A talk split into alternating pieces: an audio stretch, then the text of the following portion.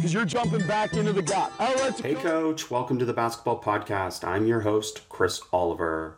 I appreciate you joining us for this week's podcast. Be sure to rate, review, and subscribe to the show, and visit basketballimmersion.com for more coaching resources and access to all the basketball podcasts. I hope you will give us a shout out on social media on Twitter at bball or on Instagram at basketball immersion to help me continue to share the game. Enjoy the episode. Excited to welcome London Lions head coach Vincent Macaulay to the podcast. Macaulay is the current owner and head coach of the British Basketball League franchise London Lions. Macaulay is a two time BBL coach of the season, one time BBL championship winner, two time BBL cup winner, one time BBL trophy winner. Macaulay has also been a front row seat witness to both the BBL's development and strains for over 30 years, having spent time as a player and a coach and an owner. Welcome to the podcast, Vince. Wow, I'm delighted to be here with you, Chris. Thank you for having me on. Well, it's exciting, and uh, what what a unique thing! You're an owner and a coach. Maybe let's just start with that. Uh, tell us about that process. Wow, that's a that's a process that's been going on for almost 30 years now. Um, you know, I, I, have grown up and always believed that if you want something, you got to go and try and achieve it. Um, and as a young basketball player, I was a, a, late developer as a basketball player, you know, 16, 17, uh, under Jimmy Rogers. Um, he, he, he taught me that basketball was a game that could take me places, go and achieve. And as I started playing in the British basketball system, I realized there's not a lot of opportunity for British players, not a lot of opportunity for British coaches, not a lot of opportunity for British teams. You know, how do we put the best of all of these things together? So for me, I had this vision of a kind of a semi version of a college basketball team where it was a, still a pro pro uh, basketball organization, but the community was heavily engaged in what the club was doing. So you, you, know, just like in college where you can't, well, certainly before now where you've got the, the image rights, you can't earn any money, but actually you can go and see Bill down the road. He'll make sure you can eat okay. You can go and see Susan down the road, make sure you can get up and down the floor. So I had this vision that if we had this kind of a club in the UK, we could build community clubs. Uh, and that's what pushed me towards getting my own first club um, and, and being able to try to develop that system and community engagement. So it was just a case of it wasn't there, so I had to create it. Well, and create it you did. And uh, you, you, I mean, many experiences through the years, but you know, we'll focus mainly on the London Lions in your most uh, immediate part and uh, league champion or championship cup winners last year. Uh, yeah. But uh, tremendous success there as well. And I know in one of the other things you launched, and I want you to talk about it because this is the segue, is this new basketball pathway to develop the game within London itself. So just give us a brief overview because there are people really trying to build basketball in Great Britain, and you're a big part of that. Oh, absolutely. There are people. I mean, and I certainly, I'm, I'm glad you said that because I don't want anyone to have the impression that basketball in the UK is only about London. We've got great clubs up and down the, uh, the country with really hardworking people.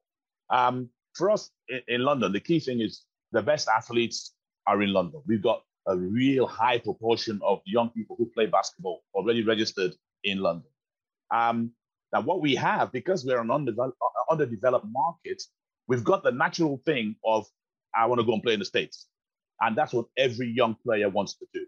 Now, in the beginning, it kind of works. It's, you know, you find a young kid, eight years old, nine years old, teach he or she how to play. They start getting good, 14, 15. They're playing with men, women. Prep schools see them, hey, coach, you know, I've been contacted. This is what's happening and this whole thing opens up about high school basketball, NCAA. Wow, this is fantastic! Isn't it great, coach? Can I? How do I go? And you don't mind. You let them go. The next one comes along. You let them go, and you suddenly find out that all you're doing is producing players to go. Because when the guys come back, the game is underdeveloped. They don't want to play here because we can't pay them enough. So they, then they head off to Europe. Um, so this cycle has been going on for a very long time. Now you look over to Europe, and they've kind of broken that cycle. They've got a situation where they've got facilities, they've got good coaches, they've got good competitive leagues. Doesn't matter how good or how, how, how not so good you are, there's a level that you can go and there's a level that you can hope to achieve.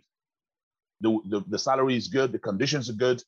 So actually, do I want to go to, if I'm a, if I'm a young Greek player, young Turkish player, do I want to go to college for four years, maybe one year high school, that's five years, and see what happens, blah, blah, blah. When I come back, all my mates have been playing in Turkey for five years, earning money, being professionals, and the job I wanted to take, they've already got. So they've cracked it. Our problem in cracking that is, of course, making sure that we can also match those wages, give a real life opportunity for the young boy or girl who comes back to play over here. So the whole thing about little pockets of development. Uh, former Barking Abbey have a great development program. Uh, Myerscough in Manchester, terrific. Leicester, terrific. Solent, awesome. But for us, if we, th- we thought, I can't say to like young Cameron Hildreth, who just left to go to Wake Forest, how do I say to him, don't go to Wake Forest and all the bright lights, stay in London, play, blah, blah, blah. So we have to create that opportunity where the kids now have a serious look at it and think, if I go away for four years, I may not get back into the London team. And that's what we're trying to create. And it's very interesting because, again, that's, as you said, it's not always the case in Europe. And I've been to other countries in Europe where players aren't interested in the NCAA because they know that there's models in place for them to progress immediately to the professional career while still getting their education. And uh, that's been a big part of it. So this is not common. And what you're trying to do, obviously, in addition to grow Great Britain basketball, is to create a pathway for players. Uh, Correct. You, you, know, so so what we have now is we have our London Lions uh, junior program, which starts from under the age of 12, 14, 16. Uh, we have a couple of academies in the lower league academy, in the higher league academy. Um, you can play up and down depending on how good you are. And what's the kind of little icing on the cake is we now have a great partnership with the University of East London. So that means now we can actually offer you a scholarship. You don't take student loans, nothing at all. It's just like the scholarships in the States. You don't have to pay. We'll look after all your costs there. Now, if you're 18 going on 19, you go into your first year of university, wanting to do all your all your dreams, you can still practice every day with the pro team. You'll get an opportunity to play with the pro team. So now actually you're doing exactly what that NCAA side promises you, but you're already on the pro ladder. Because I think the big thing is on the pro ladder because basketball players don't have a long career. And if you're on the pro ladder at 19 and you're finishing university four years later, you're already four year pro. You know, that's a very hardened young player that can maybe continue to stay with, with the Lions or any other teams in, in the UK who went to European competition, or actually go to Europe as a much higher level player than a fourth division Spain, fifth division Turkey, or, or, or whatever it may be. And, and despite the lack of resources, the lack of funding, especially from the government level on down, uh, Great Britain basketball has actually improved quite a bit, right? And especially, I mean, the women's side, great national team results. Uh, the men's side in this open window just had some good results. So yep. some things are rising, aren't they? They are. They're definitely rising. And it almost makes you want to cry how good they're doing because imagine how much better they could do with that support. So mm-hmm. at the moment, it's all about people basically giving blood, sweat, and tears. Um, now, it's really important to separate that as a sport, and certainly me as an individual. I'm not suggesting that other sports don't get funded. That's far from what I'm suggesting. What I'm suggesting is that British basketball gets fair funding, fair funding for what we do in the community. Clubs right. up and down the country, they are huge stalwarts in their community. If you take a typical uh, rugby league team or rugby team, they get in excess of 40 to 50 million because of the work they do in the community. We do three times more work than any rugby team in the country, and we get nothing. And that's where the fair funding lets us down. But to say that these guys have had great results, like you just mentioned, it's because of the willingness that the British player has and coaches, both male and female, to support that. Well, and the other part to that is obviously the multicultural attraction of basketball uh, in a country that is very diverse and becoming more diverse, right? So basketball can really serve a need for the community if done properly. Absolutely, because you know we know we have our traditional sports, you know, rugby, football, cricket. We get that. We know the Premier League is through the roof. We get that. But all the all the kids want to play basketball. You know, we're number two behind uh, football for boys. We're number two behind netball for girls. We, we're beginning to open up some outdoor facilities. With you know, clubs are beginning to build their own facilities. As you know, I think you spoke to Coach Paternostro at the Leicester Riders. We got the Newcastle Eagles have their own facilities. Probably this time next year, Sheffield Sharks will have their own facility. Now, that is the game changer in terms of access and time to all these wonderful kids up and down the country who want to play. Um, and then, of course, that's where we're talking about the athletes that we're now attracted into the game, because that's what's going to separate us from, from, from some of the European competition, to be honest. So, challenges and uh, different things in place, and uh, we'll we'll look forward to following that uh, throughout your time and many other coaches' time. But let's get back into the basketball part. Uh, Jimmy Rogers a great mentor for you. So tell us some of the takeaways from that experience that helped drive your passion for basketball and basketball coaching. Thank you for that, Jimmy. Jimmy is uh, is a, a real stalwart for the entire pathway of, of British basketball, and I say that because you know I'm a product of Jimmy Rogers. Justin Robinson is a product of Jimmy Rogers. Luol Deng is a product of Jimmy Rogers. Uh, not to mention all the female basketball players and young people who've gone on to have successful careers on and off the floor. Jimmy found me in Liverpool as a 16, 17 year old basketball player. I'd never played the game before. He had me playing on a regular basis.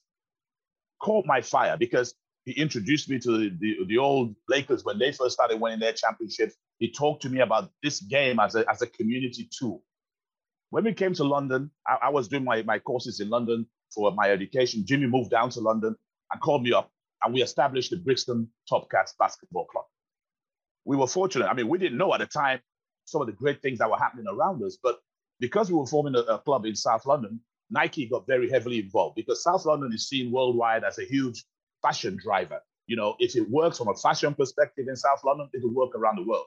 So Michael uh, Michael Jordan's Air Jordan brand was pushed and launched with us in Brixton. So can you imagine this, you know, downtown gym right around the corner from the Brixton Tube Station? You know, 500 young kids from the community all packed in there with Michael Jordan uh, in his first year in the NBA. I mean, you couldn't fail but to be inspired to to go and achieve.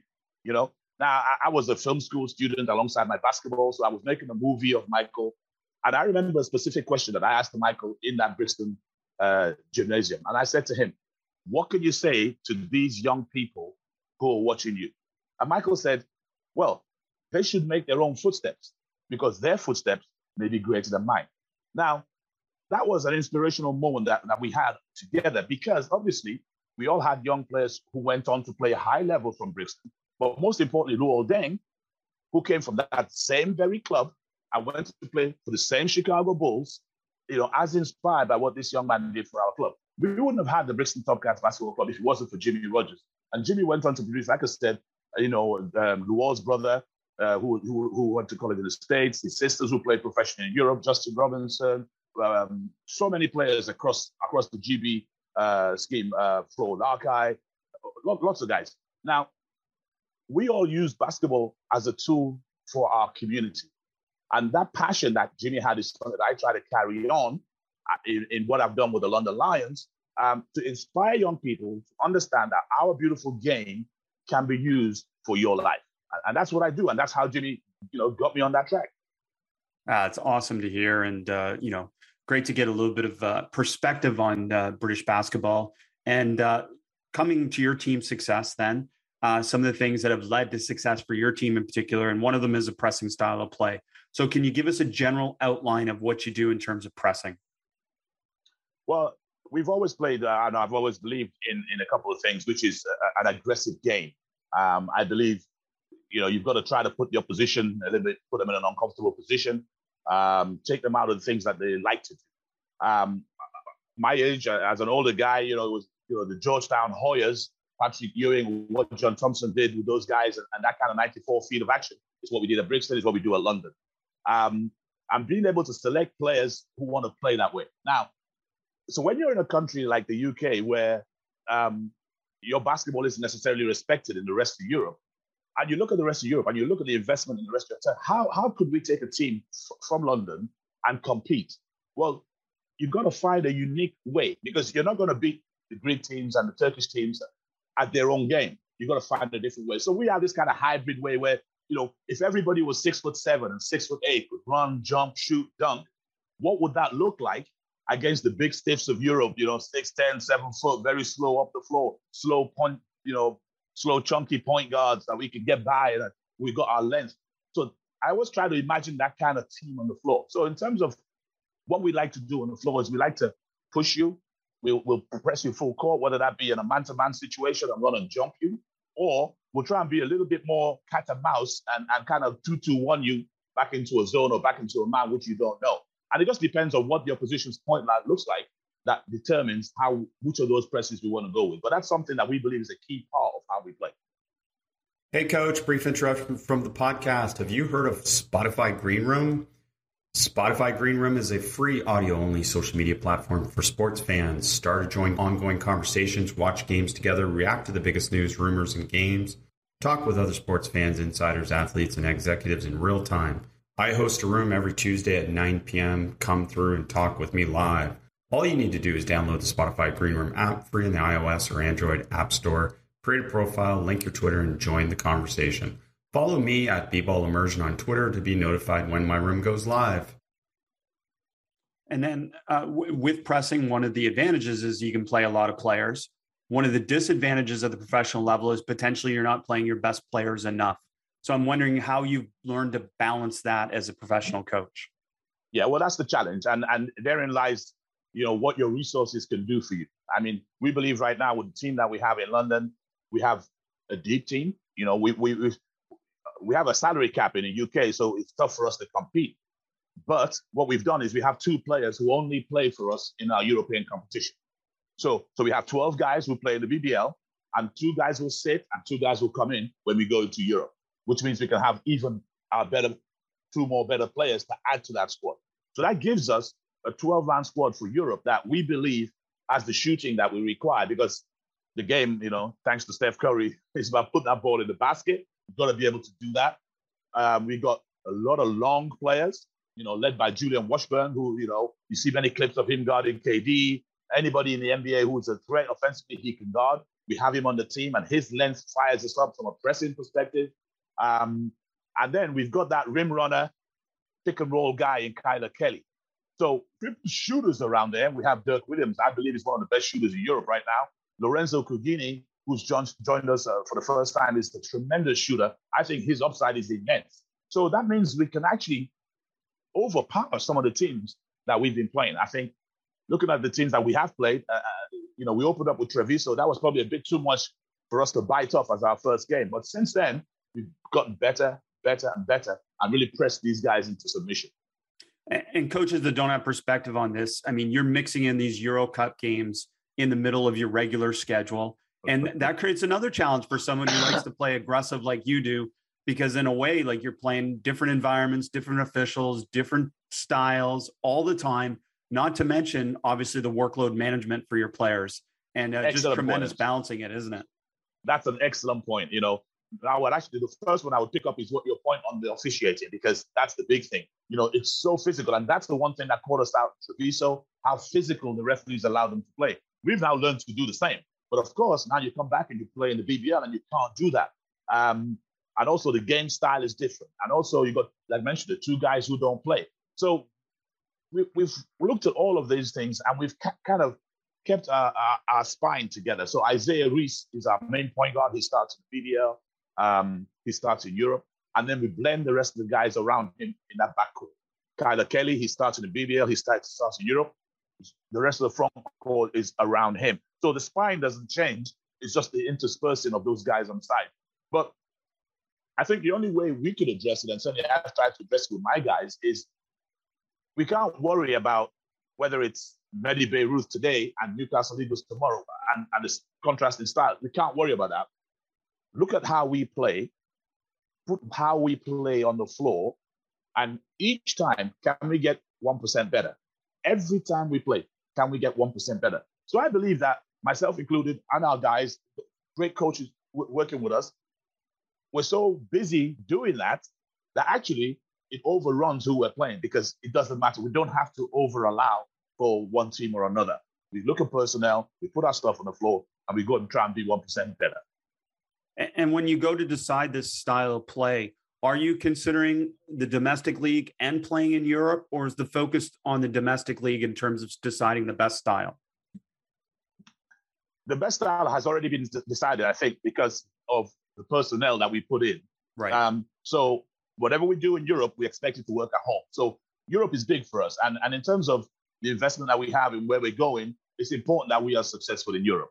Uh, um, it's it's difficult to say because I want to make sure that we're British champions because we want to represent Europe as British champions. So that's important. Um, but a lot of people are taking notice of London and British basketball because of our results in Europe. So it's critical that we keep that going to see where our level really is. Um, so yeah, I would say that takes a slight priority at the moment. Well, in my brief research, there's not a ton of British uh, BBL teams having a ton of success in Europe as a tradition, is there? no, not at all. I mean, we, you know, not yet.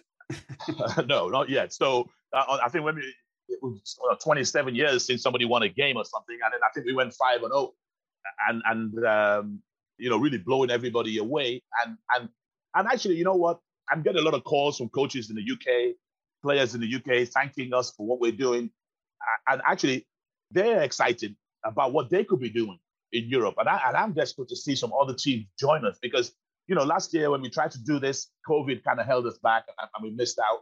So it's really only our first year of really doing it properly. Um, and, and, I'm sharing information with the rest of the coaches in the UK to say, first of all, yes, there are differences, but we're not that far behind. There's a lot of things that we could easy wins that we could get uh, locally that would allow us to be better uh, in, in, Europe. And, and that's the information I'm trying to share with other clubs so that collectively we can be better. Because if we have three clubs competing in Europe, just think how much better our league would would rise up. Well, and that's the next step, right? And uh, what what are some of those things, if you could, that you shared with other coaches about or organizations about what can be done to improve overall uh, British basketball experience in Europe? Well, I think the first thing I was able to, to say to some of the guys is first, you know, athletically, we are better than some of the teams in Europe right? Mm-hmm. So that's the first thing.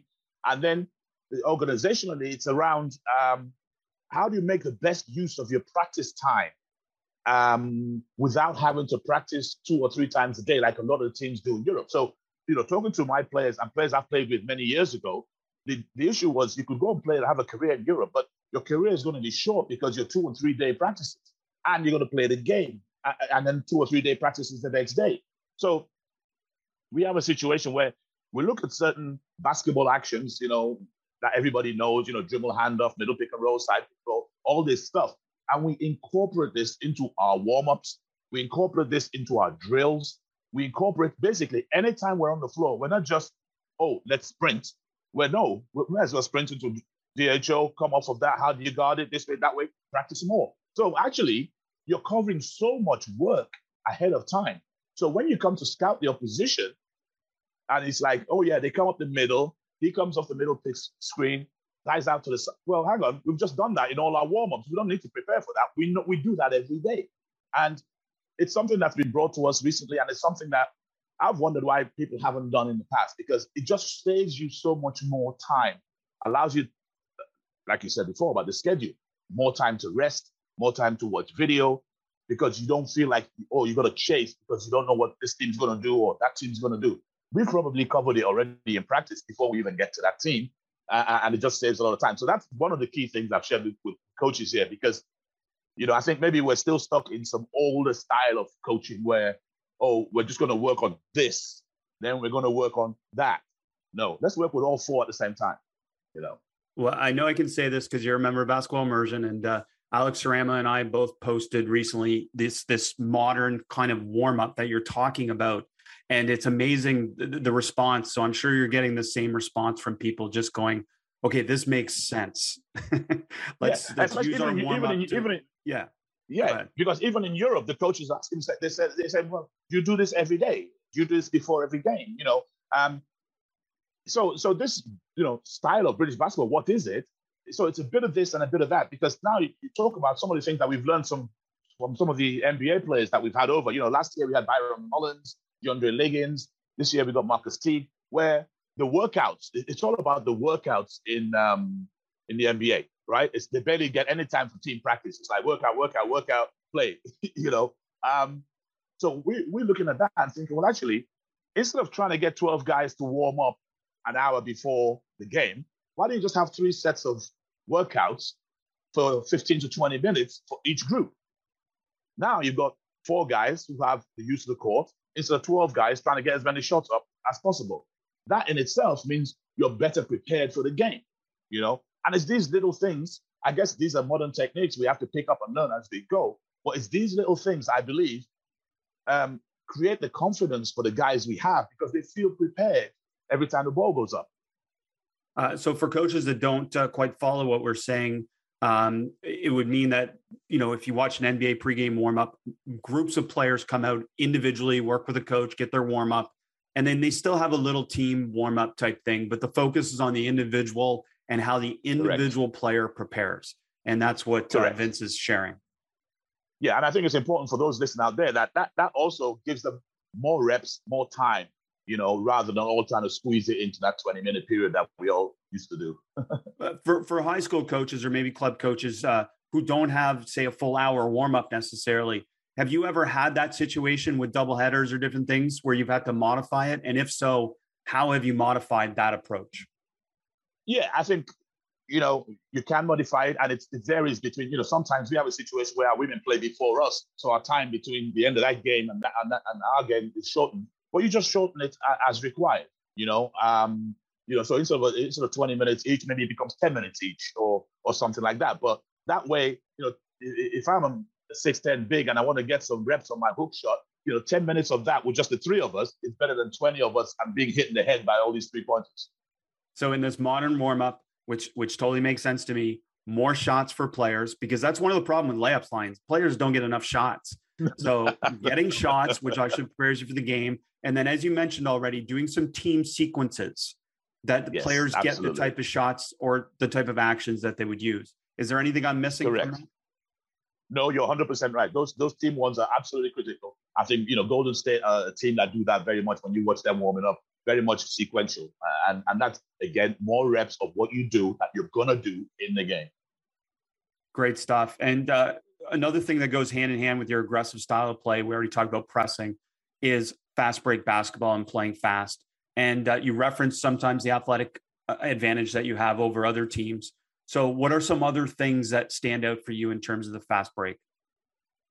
Well, I think the spacing is the biggest thing that we always try to emphasize on the fast break. You know, um, we believe that um, if we could score in the first four to six seconds, uh, we're, we're at a high percentage, and that's something we try to do. So, you know, whether that be you know quick outlet passes, whether that be you know, diagonal passes, whatever it is, that first six to eight, uh, four to six seconds is, critical to us. Uh, we believe that as the seconds tick off the 24, you know, the, the percentage number of success drops down. So, so it, it's important for us to sprint the floor, spread the floor wide, get into a quick action, try and make something happen out of that. If not, then we can go back into our, you know, pick and rolls or sets or, or whatever we want to do with that. And but obviously critical to that is getting stopped from a defensive standpoint, hence the hence the pressing, because if you are able to press, get a bad shot, stop it, you've got a better chance of, uh, of, of sprinting. So, but the spacing is key for that.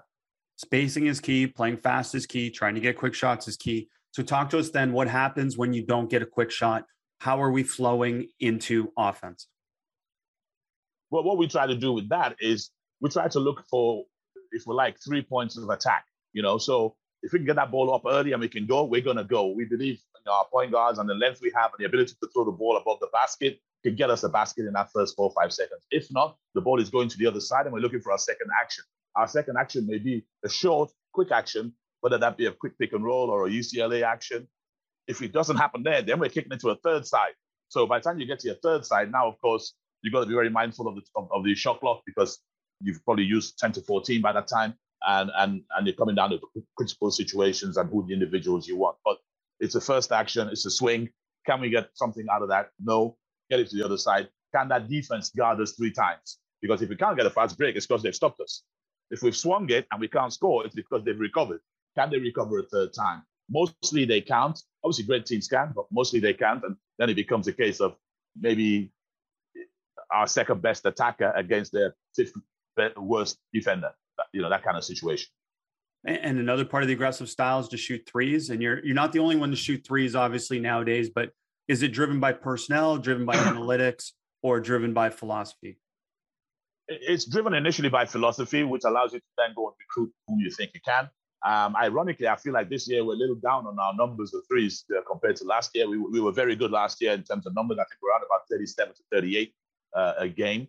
Um, attempts our a game? with my assist attempts, yes. Yes. Um, our goal this year was to try and get above 40. Um, we haven't, we're not above 40 yet, but we're still trying to go in that direction. I think the quality of opposition uh, has been high this year for us. Um, so maybe that's held us down a, a, little bit. But also, we've had a lot of new guys and a lot of you know, when you've got a team where only two guys returning or something like that, you're spending a lot more time um, assimilating the style before you actually really develop and put it on the floor. So maybe we're slower than we were previously when we had you know eight nine returnees. It becomes a bit easier. But my goal always is to try and get to that 40 in three point attempts. Uh, last year in our league, we took the most amount, we made the most amount, and we shot the highest percentage. So that's got to be your goal. Hey, coach, we have a new sponsor that you guys are going to love. Simbull is the stock market for sports that allows you to profit off your sports knowledge. On Simbull, you can trade sports teams like stocks, and every time your team wins, you earn cash. Using your sports knowledge on Simbull to buy low, sell high, and earn cash payouts when your team wins. Join the 7,000 plus early adopters who have started to invest in their favorite team. Visit www.simbull.com to create a free account, and when you deposit, make sure you use the promo code SD to make your deposit risk free. It's a good formula for success nowadays, isn't it? Um, just wondering then, um, where are you finding or what are you emphasizing in terms of creating those 40 attempts? Where are the places that you're finding most of those attempts? Well, I think I've seen you do your podcast on, on a couple of other things. And, I, you know, obviously everybody talks about the two side and the corner and the, and the, and the drag 45. Those are the kind of things that we look for. You know, it allows us to get the flow right into the corner on one side right to the corner on the other side. You have a big that can shoot the ball trailing it. You've got a great point guard that can find them.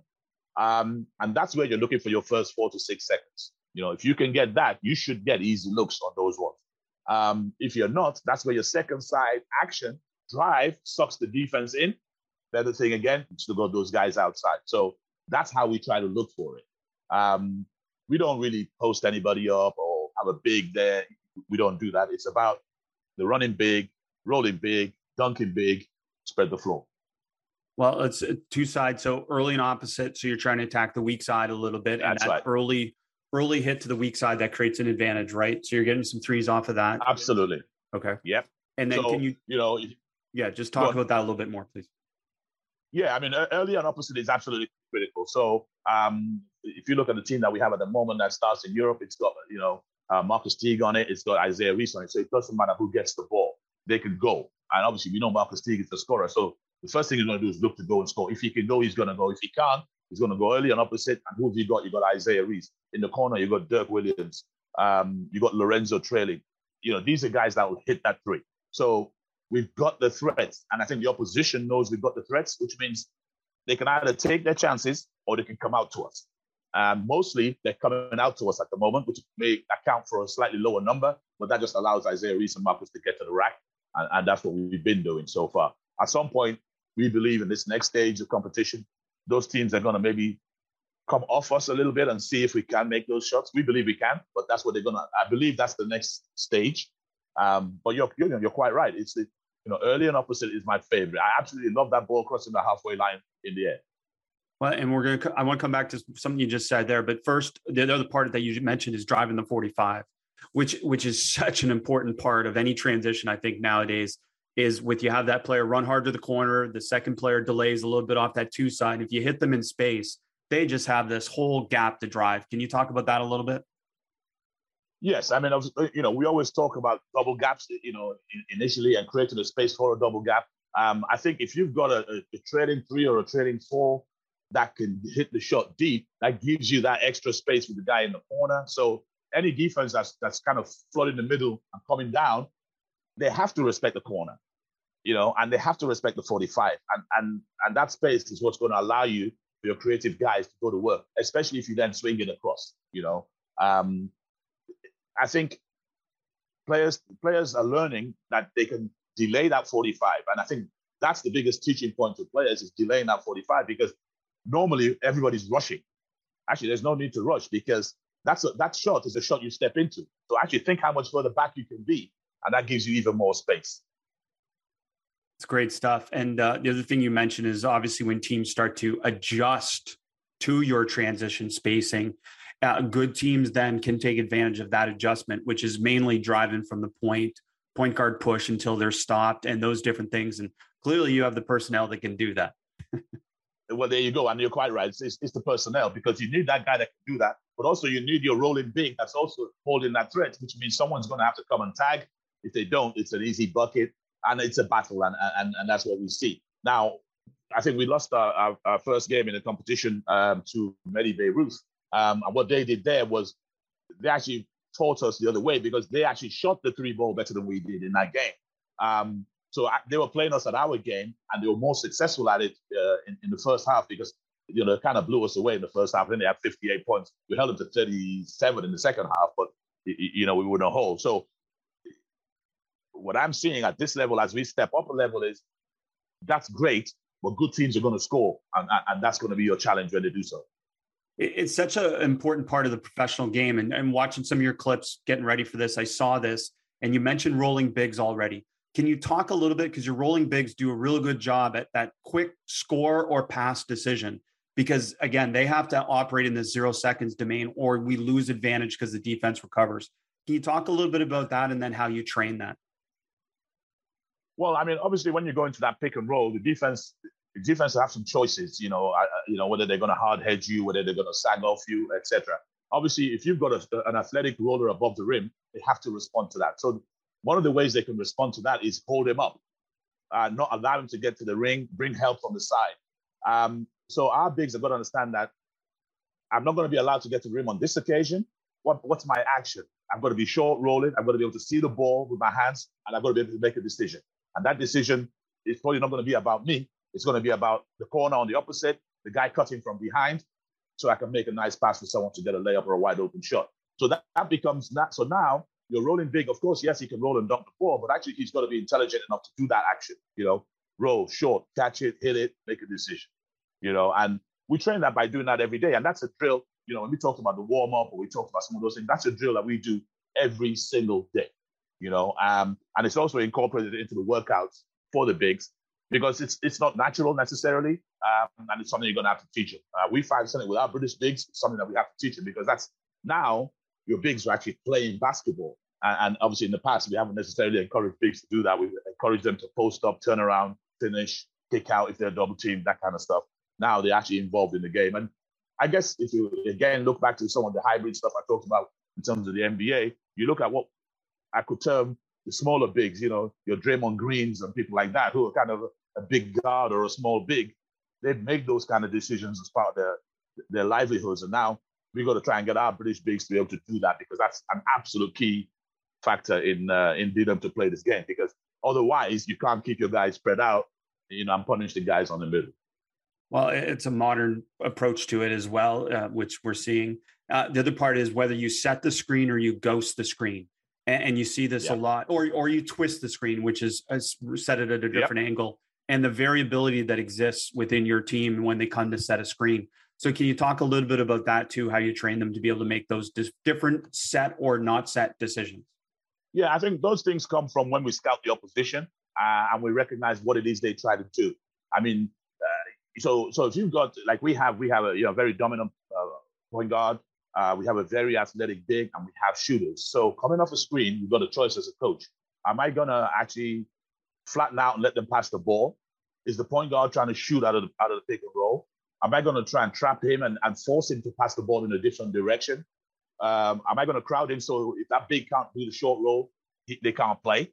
Um, so based on what those, and we've had lots of different variations of that this year. So you, based on that scouting, you can then say, okay, right, this is what they're doing. So you're going to sucker them in firstly. Uh, so you're going to you're going to um, stay, and then once they've got their trap, think, okay, great. Now we know afterwards that we're going to ghost them after that because we know they're going to leave you alone. Now, of course, you're going to have to make a decision because if you slip it and we find you, someone's running towards you from somewhere, and you've got to make that decision. So again, you practice that within that. And I think to the point I made earlier on about how much can you cover in one training session. It shows you that if you keep on doing this on a daily basis, you're actually doing multiple coverages defensively. Um, and, and that's what's going to make your team better at it. So great, great insights uh, about being aggressive on offense. So I'm curious then if this, how does this aggressive offensive style and this pressing style then translate into your half court defense? What are some of the cornerstones of what you're doing defensively in the half court? we we are, we try to keep you out of the paint. Uh, that, that's number one. Um, and we're going to give you contested shots. You know, if you want to come in and take a long two, that's up to you. But we, we don't mind contesting anybody on a three point shot. but we're not going to allow you into the into the key. That's that's key for us. So if you watch games and people are getting into our paint, you know we're not we're not locked in. Um, uh, our whole belief is that we're not going to over deny people. We're going to keep you in front of us.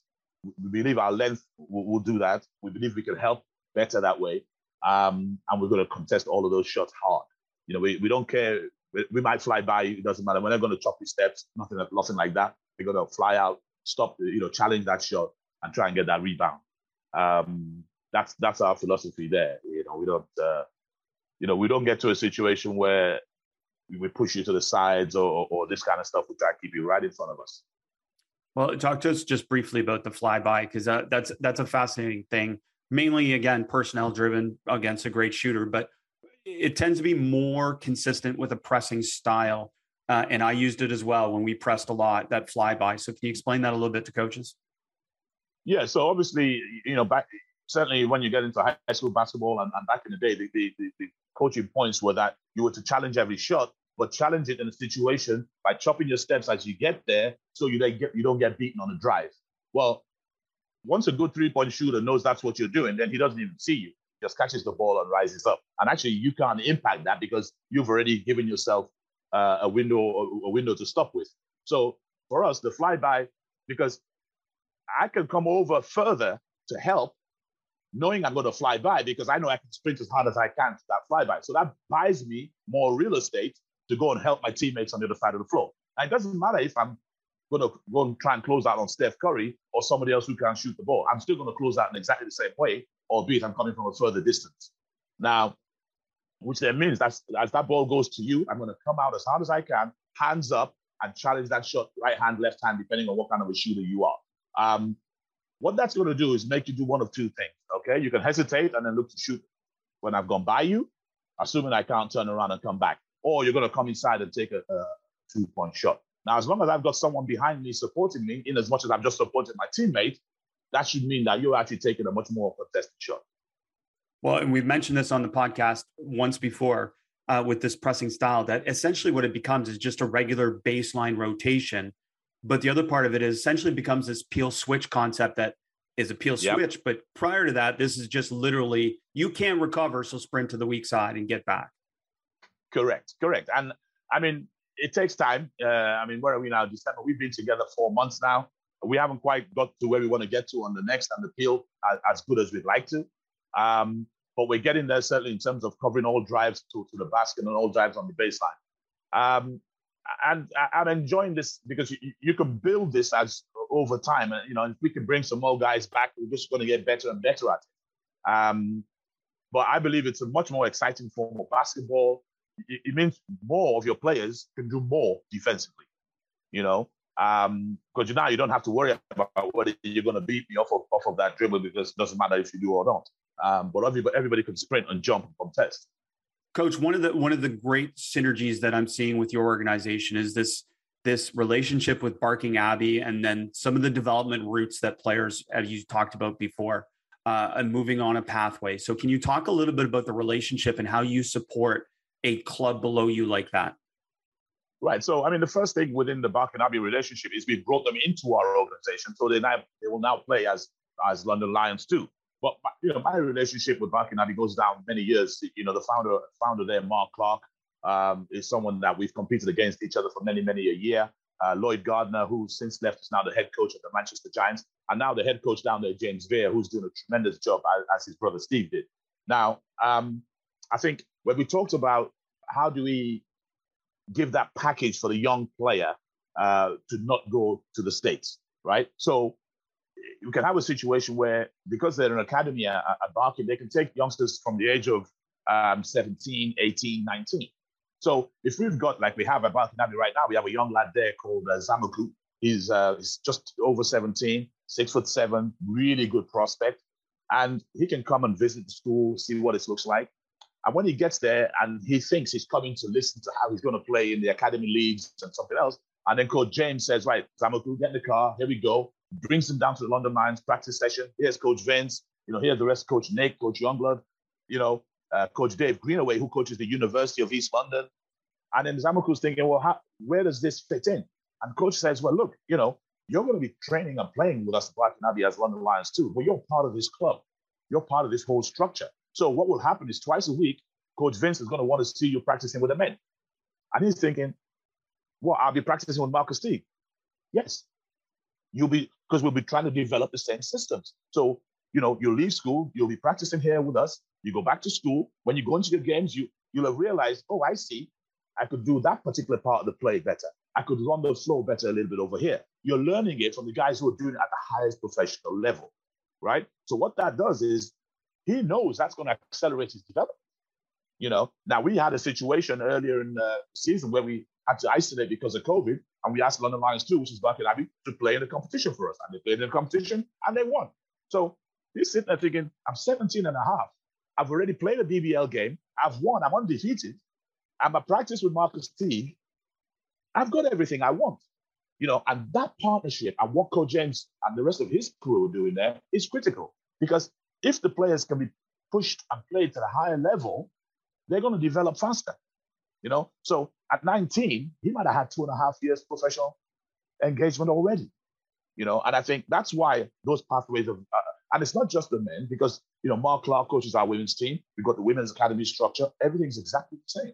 You know, and that's where you, if, so on some days you can come to our practice facility and the men are practicing, the women are practicing. We've got training going on. We've got 10 coaches all going nuts with each other, bouncing ideas off each other and stuff like that.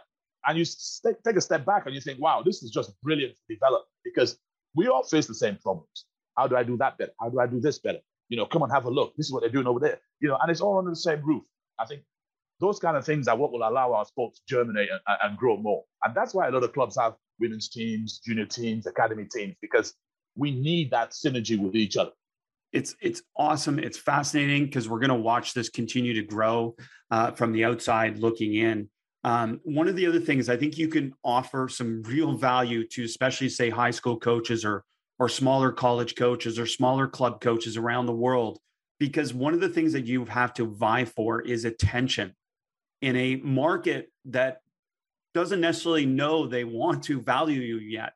So, can you talk about some of those ways? Because I think we can tell from listening to you, you're passionate, but you have to be a promoter as much as a coach and an owner, right? Oh, 100%, 100%. And, you know, to what I said to you before about how I saw the community being involved in this club. Um, we're in London, and I think we have five Premier League football teams. I mean, 200 yards from us, we have West Ham in the Olympic Stadium. So we're not going to get any minutes on the newspaper or, or, or the TV local, uh, nationally. So what we have to do is almost hand-to-hand combat to bring people in. I have never seen anybody who goes to a basketball game for the first time, as as lots do in the UK, and think, "Oh, I didn't like that." I see people come and think, "Wow, I never knew this was on my doorstep." You know, so we got to find a different way to make that. So my view has always been that you know, I'm, so I'm a Liverpool fan, right? I'm, I'm a mad Liverpool fan, Jurgen Klopp, everything else. And because I was born there, my mom's from there. So I care. So actually, the only reason I follow Liverpool is because I care. So how can we make the youngsters and the families care about our basketball team? So if we have a program where we've got 200 kids at the age of eight, 200 kids at the age of 10, 12, they've all got sisters, brothers, moms, dads, aunties, uncles. We have a situation where they all wear the Lions uniform.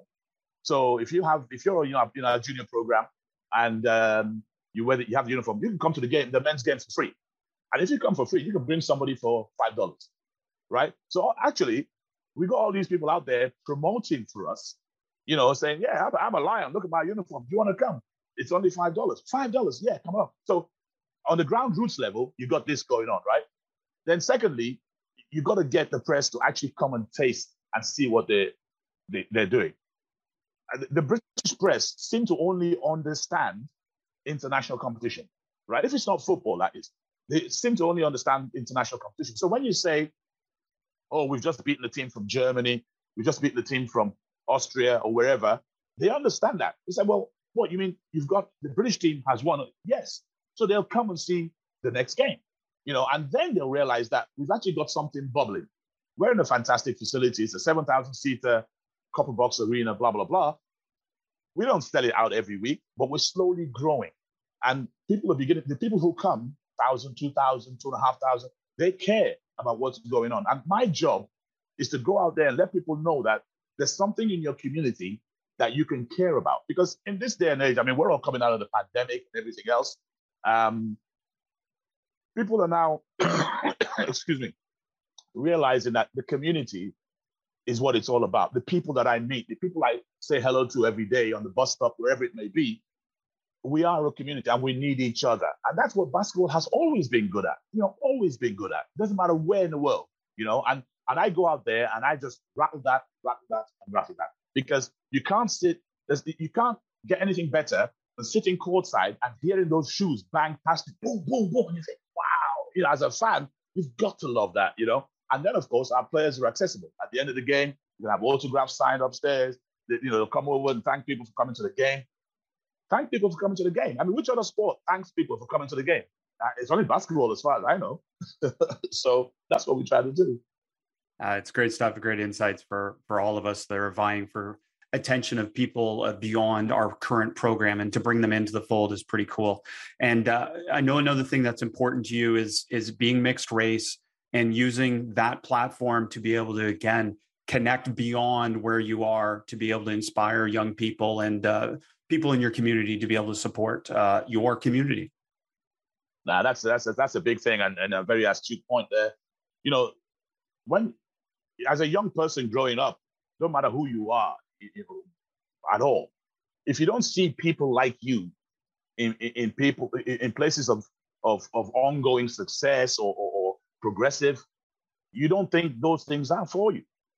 You know, and when we have a world that's unbalanced in that scenario, whether you're mixed race, you're black, you're Indian, whatever you may be, if you don't see people like you doing it, you don't consider doing it. You know, so it's, you know, I, was the only black owner of a, of a, basketball club for 25 years. You know, uh, I'm a head coach, and I know that there are other young boys and girls out there looking at me as head coach, thinking, "Wow, does that mean I could be a head coach? And that's what I say all the time. I mean, you're probably aware that, you know, unfortunately, uh, we had a female head coach, Andrea, Andrea Boland, who, who passed away recently, but she's the only female professional basketball coach in this country. So, and, and we have lots of young girls in our in our coaching program who came because of her, because they looked at that and thought, "Hey, on, I can see Coach Vince there. I can see some seven foot guy, and I can see short Coach Andrea, you know, giving instructions, blah blah blah. That is, I could do that. And I, I feel the, the, the weight to, to show that there's nothing you can't achieve. It doesn't matter, you know, and, and that's something I've really have championed uh, all of my life because, you know, I, I want people to always believe that they can do whatever it is they want, you know, and if I, if someone can look at me doing whatever I am, yelling and shouting at the sideline or consoling somebody or, or just talking about the game, and they feel they can be part of that, that's got to be, as far, as far as I'm concerned, that, that, that's great. You tremendous know? coach uh, tremendous. And uh, i cannot thank you enough for sharing the game with us. Uh, just so many insights and uh, so much passion on display for basketball. And we can't wait to watch you and others continue to grow british basketball. So thanks for sharing the game with us. Uh, pleasure to be on your program and thank you so much for having me. Hey coach. The best player development is coach development it's never too late to join basketballimmersion.com. And now we've added two more courses one on youth basketball coaching and one on advanced pick and roll concepts. Now you have over 25 courses to be able to learn from, in addition to 600 videos and 70 plus masterclasses from experts around the world, in addition to an engaged, like minded community. Go to basketballimmersion.com or DM at bballimmersion on Twitter to get started today. Thanks for listening. Be sure to rate, review, and subscribe to the show, and to give the Basketball Podcast and this week's guest a shout out on social media to show your support for us sharing the game. And to stay up to date on all things basketball immersion, subscribe to our newsletter at basketballimmersion.com slash newsletter.